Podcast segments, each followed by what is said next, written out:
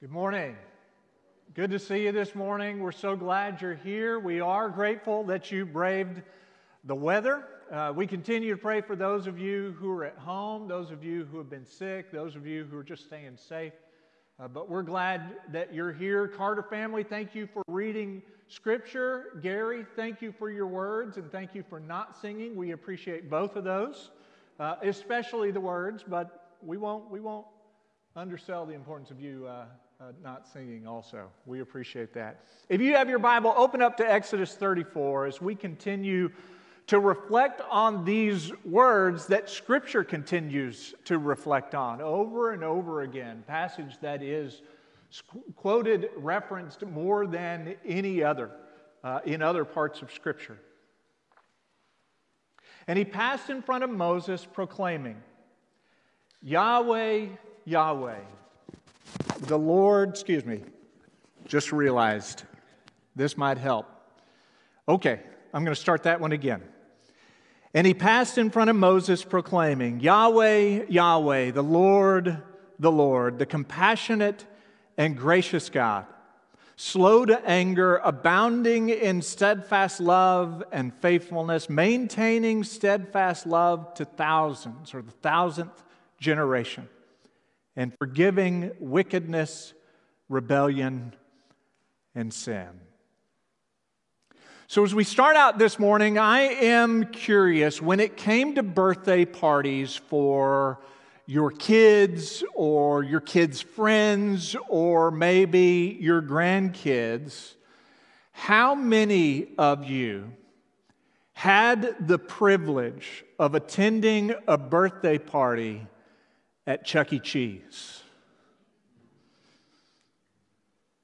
Seeing a lot of hands, my condolences to you. I use that phrase, that word privilege, loosely. My kids, I don't know about yours, although I think I probably know about yours, but my kids loved Chuck E. Cheese. It is not a great environment for a kid with sensory processing issues, but they love Chuck E. Cheese. And when you love your kids, then you love for your kids to be able to go someplace that they love. Now, I loved it better when Paige took them to Chuck E. Cheese than when I was a part of that, but you love for them to have that experience. In fact, I want to show you how happy my family was after a trip to Chuck E. Cheese about five years ago or so. You can see there's nothing but, uh, but joy and excitement on the faces of us as parents. It is, if you haven't been there in a while, loud, it's chaotic, it is a petri dish of infectious disease and opportunity to become infected at every turn. And you just watch as money is flushed down the drain. In my day, it was tokens, and now it's just credits on a card. They don't even have to see the money just washing away. They just swipe it over and over like the rest of us with our credit cards. And a lot of little kids, they're not even interested in the best games in the place. They're only interested in games that give them what? Tickets. They're obsessed with tickets. It's an ingenious design on the part of Chuck E. Cheese. And so they go to the worst games because they have the possibility, the promise of the highest payout in tickets. And so they can amass 2,000 tickets and cash those in at the end. And you know what they walk away with? Like an eraser and a Jolly Rancher. That's it. 2,000 tickets, 10 hours, countless amounts of money. I'm going to cash that in for my eraser and my Jolly Rancher. And then to pull it all together, if you go for a party, you sit in those big tables, and at least for a long time, some of you will be sad to learn that they have lost this, but you would gather in those tables near the creepy animatronic puppets that were at the front for decades and decades. And some of you, I bring up the puppets, and I'm seeing fear kind of wash over you. Because for the last 10 years at the Chuck E. Cheese that was on Rodney Parham before they moved and they still had the puppets, the puppets never worked right, did they? They would always have one eye that didn't blink. It just, it just kind of twitched at you, and no matter where you were sitting, it stared into your soul, right? Un, unblinking contact with you the whole time. And, and to tie the whole experience together was the pizza. And I'm, I'm not going to suggest that it's the worst pizza I've ever eaten because I did live through college where you could buy frozen pizza that was about a dollar. And I think they just took some of the boxes that it came in and spread a little sauce and a couple of pieces of, of cheese. So that was the worst pizza I've ever eaten. But you don't go to Chuck E. Cheese for the pizza, you endure the pizza for the other parts of Chuck E. Cheese, which brings me to one of the most amusing stories. Not that there's a lot of those to come out of the pandemic, but one of the most amusing stories to come out of the pandemic. It was early in the pandemic, and we all remember when every restaurant was hit hard and they had to pivot because most of the indoor dining was closed. And so every restaurant was trying to figure out how do, how do we make it? How do we survive? How do we pivot for people who are getting delivery or something like Grubhub to bring the food? And it was difficult. Every restaurant had to figure out how they were going to make it. And so, in certain regions of the country, people would hop on the food delivery apps like Grubhub, and they started to see a new pizza and wings place. And they thought well maybe maybe this is a local place. Maybe maybe this is a small mom and pop place. I'm i'm all for supporting you know a small local business. Let's let's try this new pasquale's do you know who and what pasquale is let's show the next picture that's pasquale I don't blame Chuck E. Cheese. They, they had to pivot. Everyone was trying to make it, everyone was trying to survive. And if they put on Grubhub, buy our pizza, who's going to order their pizza to be delivered to their house? And so they pivoted to Pasquale's. And people were ordering delivery of Chuck E. Cheese pizza to their houses. And somewhere in there, probably when they took their first bite, they realized what they had just done. And people were not happy. Because this was not a local establishment, this was not some small business that they were supporting. And some would say that pizza was not actually pizza. Which brings me to the attribute of God that we come to this morning in Exodus 34. We come to love.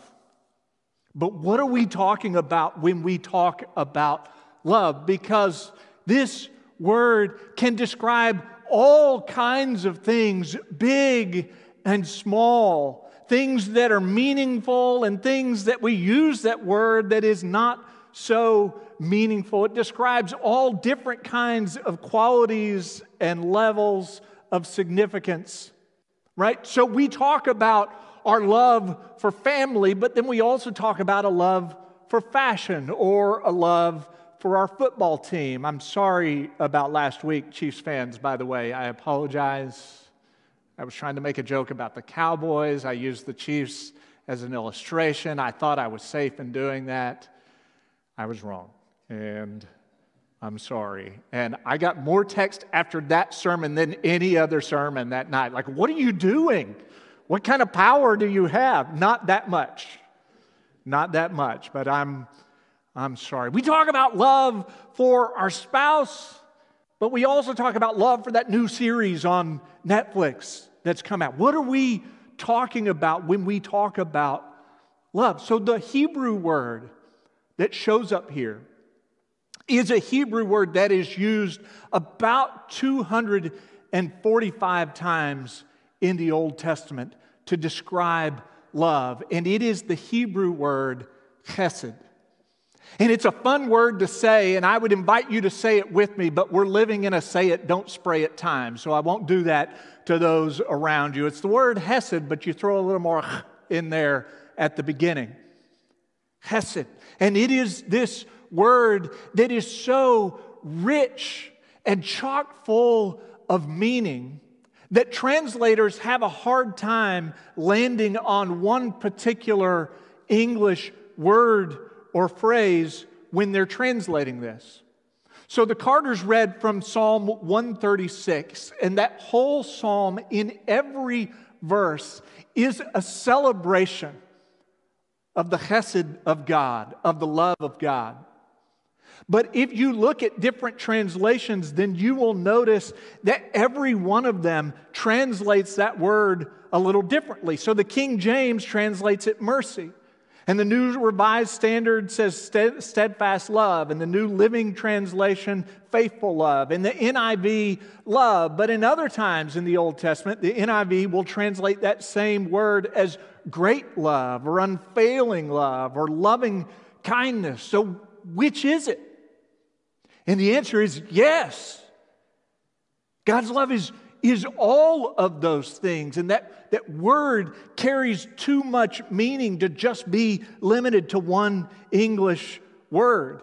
God's love is merciful and it leads to acts of grace and kindness. God's love is steadfast, it sticks with you. God's love is faithful and loyal, it stays true even when you don't. God's love is great. God's love is unfailing. It will never end. And you'll notice in Exodus 34 6 that when God's love is described, God's chesed is described, it's not even enough to just say that God is a God of love.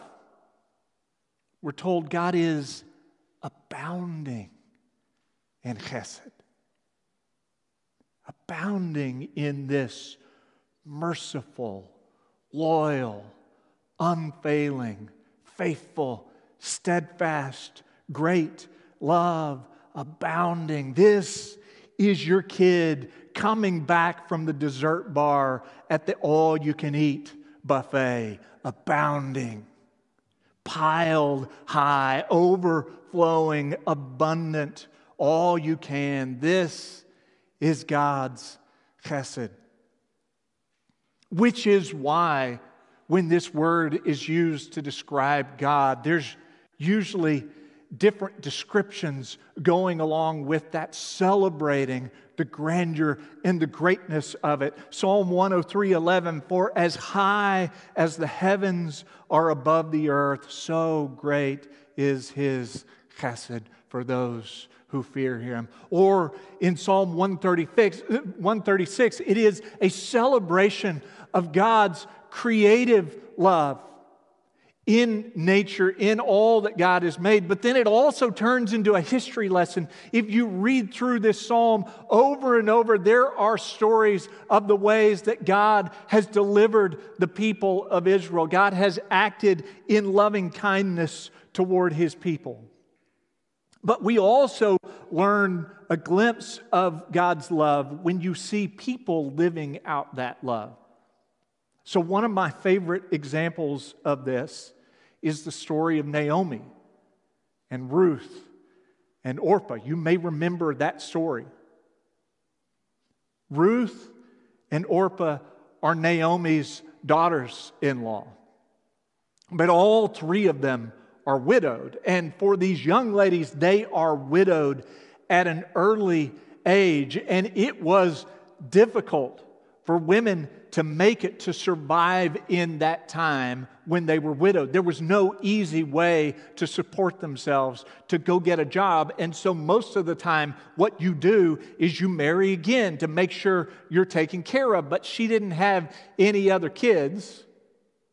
And so they had stuck with her. They were good to her. In fact, the word that Naomi uses is chesed. And Naomi said to her two daughters in law, Go return each of you to your mother's house. May the Lord do chesed with you as you dealt with me and the dead, my sons.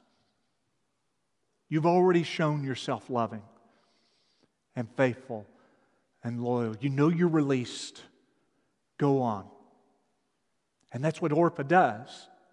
But most of us remember the Ruth story. She shows a fuller expression of what this kind of faithful, steadfast, stick with you love looks like. And that's what she says.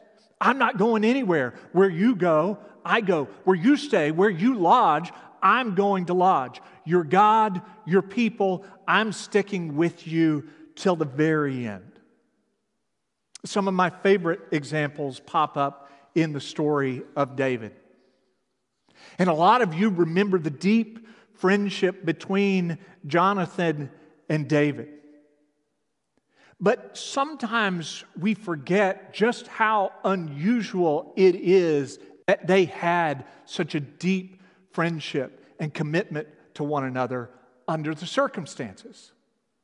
Because you may recall, after David defeats Goliath, David's popularity soars in comparison to the king that is on the throne, King Saul.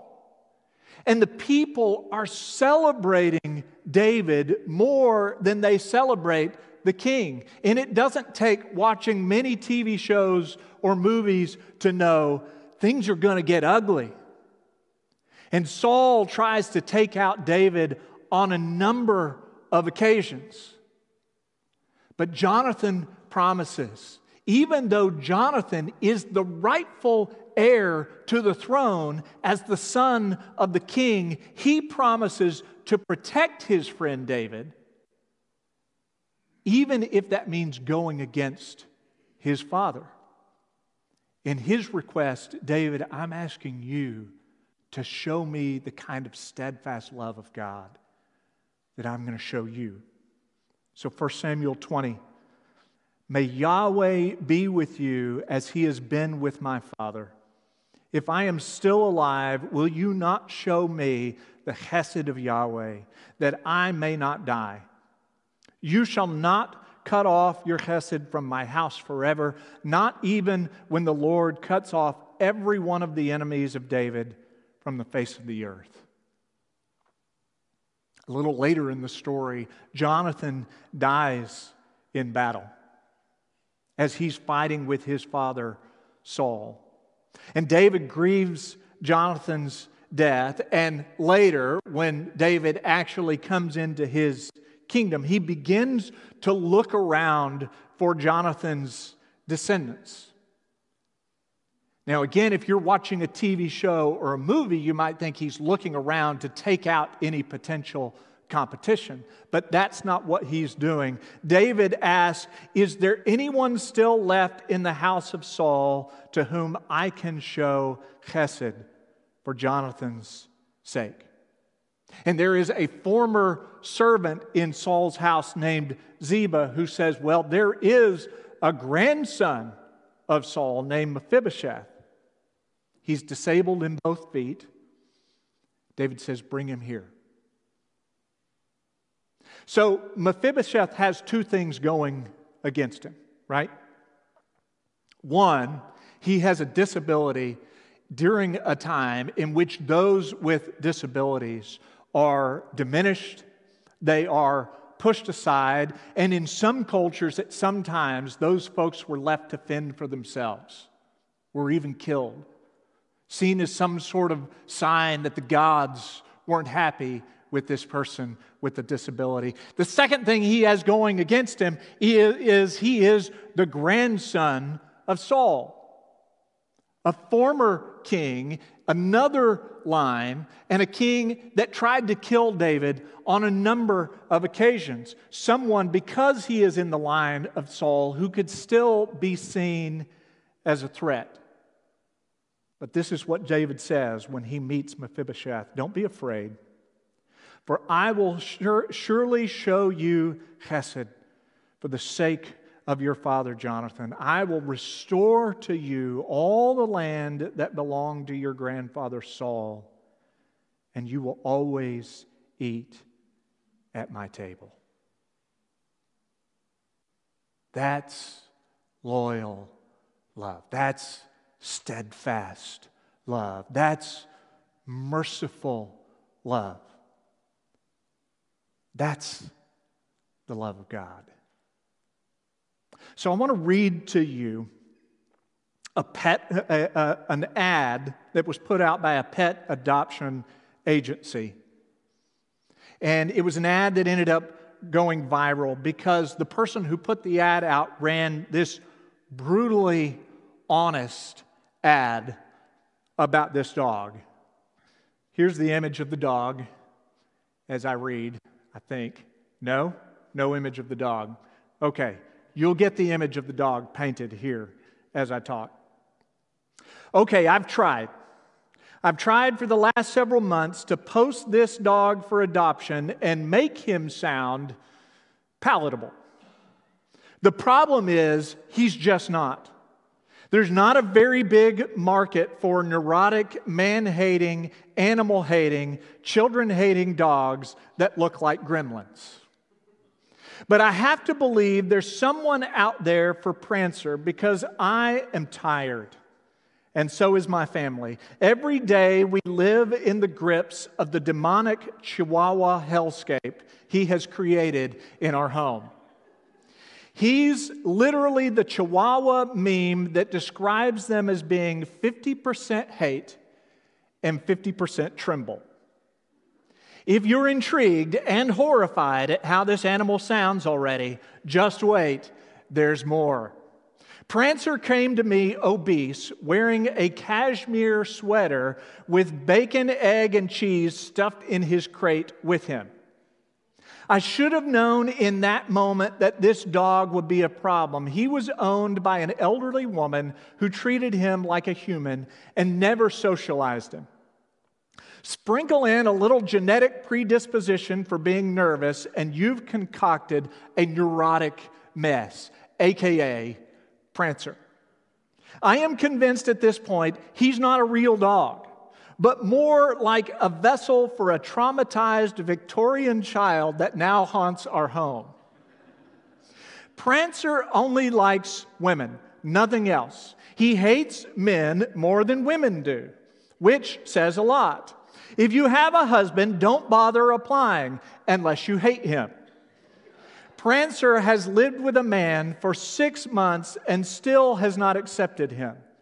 He bonds to a woman or women and takes his job of protection seriously. This also extends to other dogs. Have other dogs?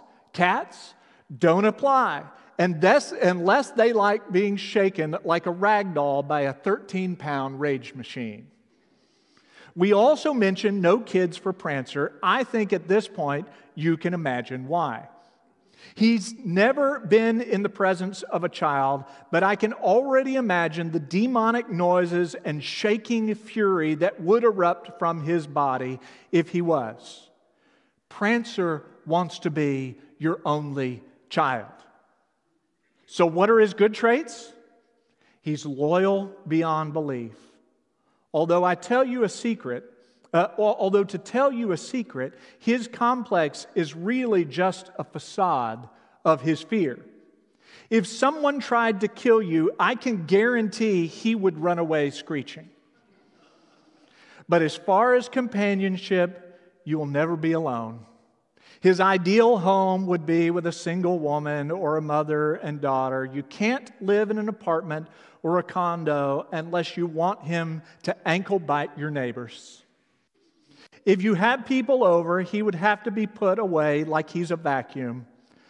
I know finding someone who wants a Chucky doll in a dog's body is hard, but I have to try. Prancer is available through the Second Chance Pet Adoption League. If you've always wanted your own haunted Victorian child in the body of a small dog that hates men and children, please email. Oh, he's only two years old, and will probably live to be 21 through pure spite. So take that into account if you're interested. Okay, whoever wrote that was genius. It is hilarious. But what I love the most after reading that is how many people emailed to adopt Prancer. So many people emailed to adopt Prancer. Because love does not boil down to how lovable you are. You got your good points. I've got my good points. We all do, but we also have those moments, those times, those qualities, those quirks, those habits that sure aren't the most lovable from the outside looking in, but love is not about how lovable you are, how adoptable you seem, how worthy you seem of inclusion. Certainly not when it comes to the love of God. Because you are first loved, and I am first loved. And our world is first loved because God is love, unfailing, abundant, never ending, merciful, steadfast. That is who God is.